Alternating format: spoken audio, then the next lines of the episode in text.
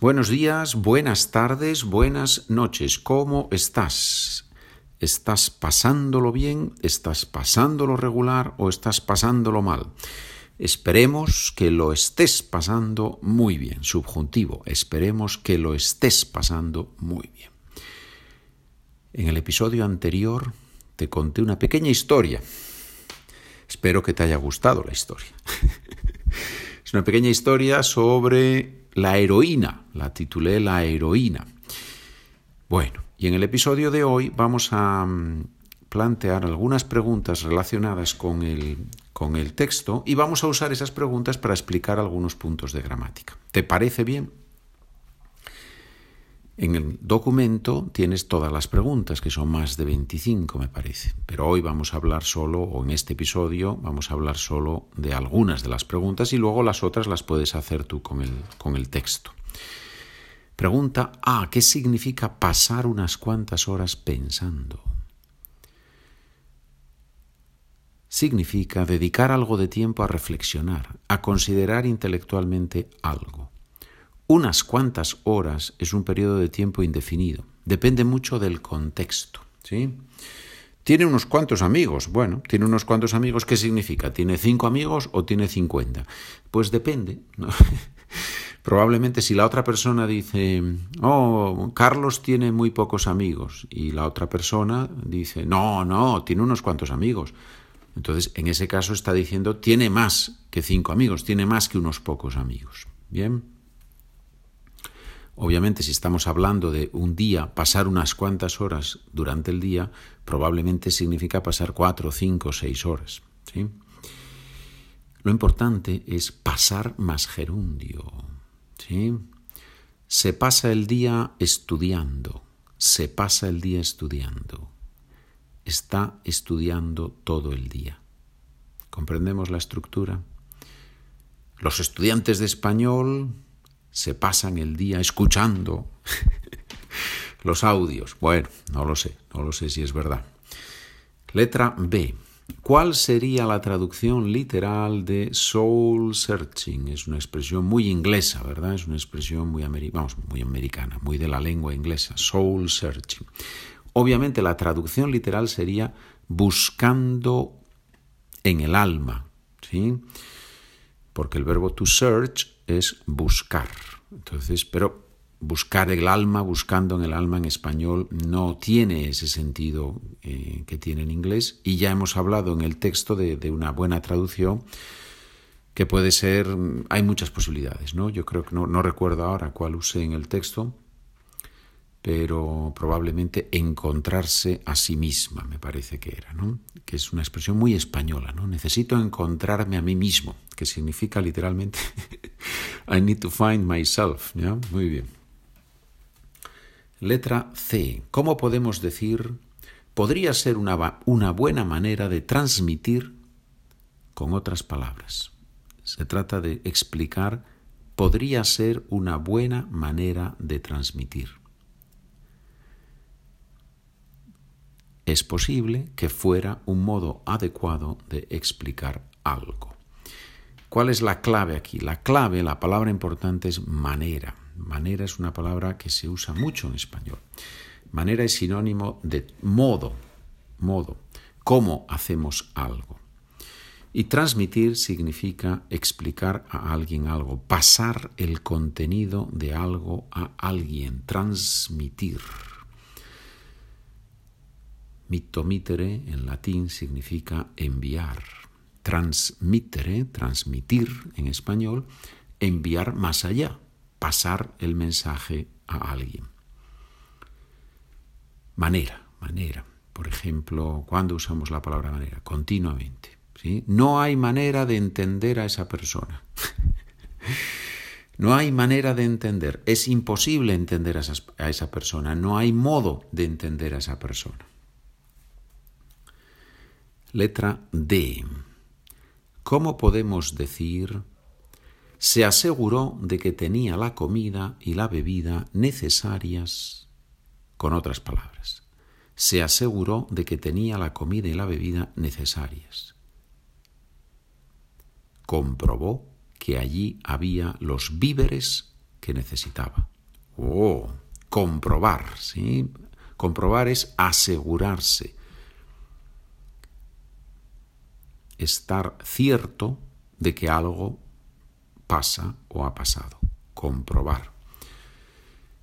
Y los víveres, ¿qué es los víveres? Los víveres se refiere a lo que necesitamos para vivir, para sobrevivir y así no morir, ¿sí? Los víveres. Hombre, no se utiliza en lenguaje de ir a comprar, nadie dice voy a comprar los víveres esta semana, no, voy a comprar los alimentos. Esa es la palabra que se usa normalmente para hablar de comida. Los víveres se usa más en lenguaje periodístico o cuando uno hace una excursión formal, en un relato formal, en un libro, en una novela. Se usa pero a un nivel diferente. Pregunta E. ¿Qué es la guantera del coche? La guantera. La guantera es la cajita situada delante del copiloto y en la que se pueden guardar, en la que se pueden poner los guantes, y de ahí su nombre. ¿Qué son los guantes? Los guantes son esa prenda que usamos para proteger las manos. Y los guantes se dejan, se ponen, se colocan en la guantera, en esa cajita delante del copiloto, en el coche. Obviamente hoy en, hoy en día se usa para guardar los documentos o cualquier otra cosa. Muy bien. Pregunta F. ¿Por qué dice el narrador que la chica se sintió desnuda?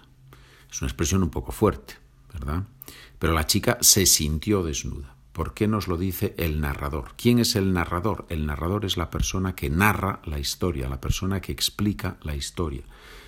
Como tú sabes, en una historia puede haber un narrador objetivo o un narrador subjetivo. Un narrador objetivo es una persona que no es parte de la historia, que cuenta todo como si lo viera desde el exterior. El narrador subjetivo es normalmente uno de los protagonistas.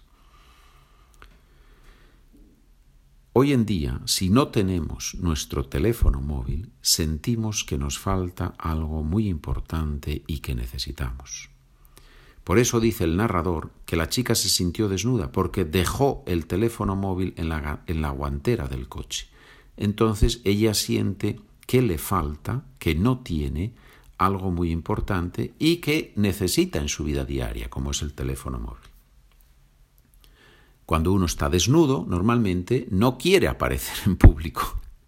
Le falta algo esencial para funcionar en la sociedad. ¿sí? Esta es una explicación un poco filosófica. Pero creo que es interesante. ¿Por qué a la gran mayoría de las personas no les gusta aparecer desnudas en, público? Bueno, porque en, la sociedad normalmente uno funciona con ropa, ¿verdad? Muy bien.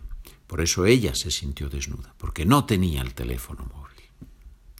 Ahora la pregunta típica en estos casos, si estuviéramos en una clase, estuviéramos en una posible conversación, la pregunta típica es ¿cuánto tiempo podemos pasar sin usar el móvil, sin tener el móvil con nosotros? Esa es la gran pregunta. ¿Podemos pasar media hora, tres horas, un día, una semana?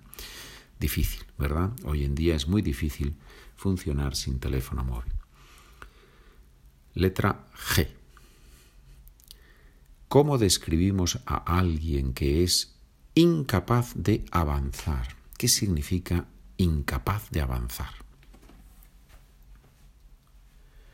Podemos decir que esa persona está parada y no puede moverse. Se puede usar físicamente o cuando hablamos, por ejemplo, de un proyecto o de unos estudios. Hay personas que en la vida son incapaces de avanzar. ¿Qué significa? Que no pueden tomar una decisión. No estamos hablando de un movimiento físico. Obviamente, si vamos por una carretera y hay un montón de autos, de coches parados y no podemos seguir adelante, podemos decir, somos incapaces de avanzar. no podemos avanzar, ¿verdad? Pero lo normal es que uno la use esta expresión para, mm, para cosas de tipo situaciones en la vida, por ejemplo, o en el tema profesional. ¿sí? O en una excursión cuando uno camina y, y hay una caída y uno no puede seguir adelante. Pregunta H, la última pregunta en el audio. ¿Cómo podemos definir el adjetivo cobarde? ¿Cuál es su contrario? Cobarde es la persona que no se atreve a hacer algo que exige arriesgarse, algo difícil. O sea, la persona no se atreve. ¿Qué significa el verbo atreverse? To dare to do something. ¿sí? Tener el valor de hacer algo. ¿Qué significa arriesgarse? Arriesgarse es tomar un riesgo. ¿Y qué es un riesgo? Risk. Lo contrario de cobarde es ser valiente. Atreverse a hacer algo es tener el ánimo, la fuerza moral para llevar a cabo una acción, para realizar una acción. Eso es ser valiente, la persona que valora las dificultades y toma una decisión un poquito arriesgada. Bien, bueno, espero que con estas preguntas y respuestas hayas aprendido mucho. Si tienes el documento, continúa por favor con las demás preguntas. Tienes ahí muchas preguntas y muchas respuestas. Y como siempre, cualquier duda, cualquier pregunta, aquí estoy. Charla con Pedro. Muchas gracias amigo, muchas gracias amiga por escuchar. Nos vemos, nos escuchamos, conversamos en el próximo episodio. Adiós.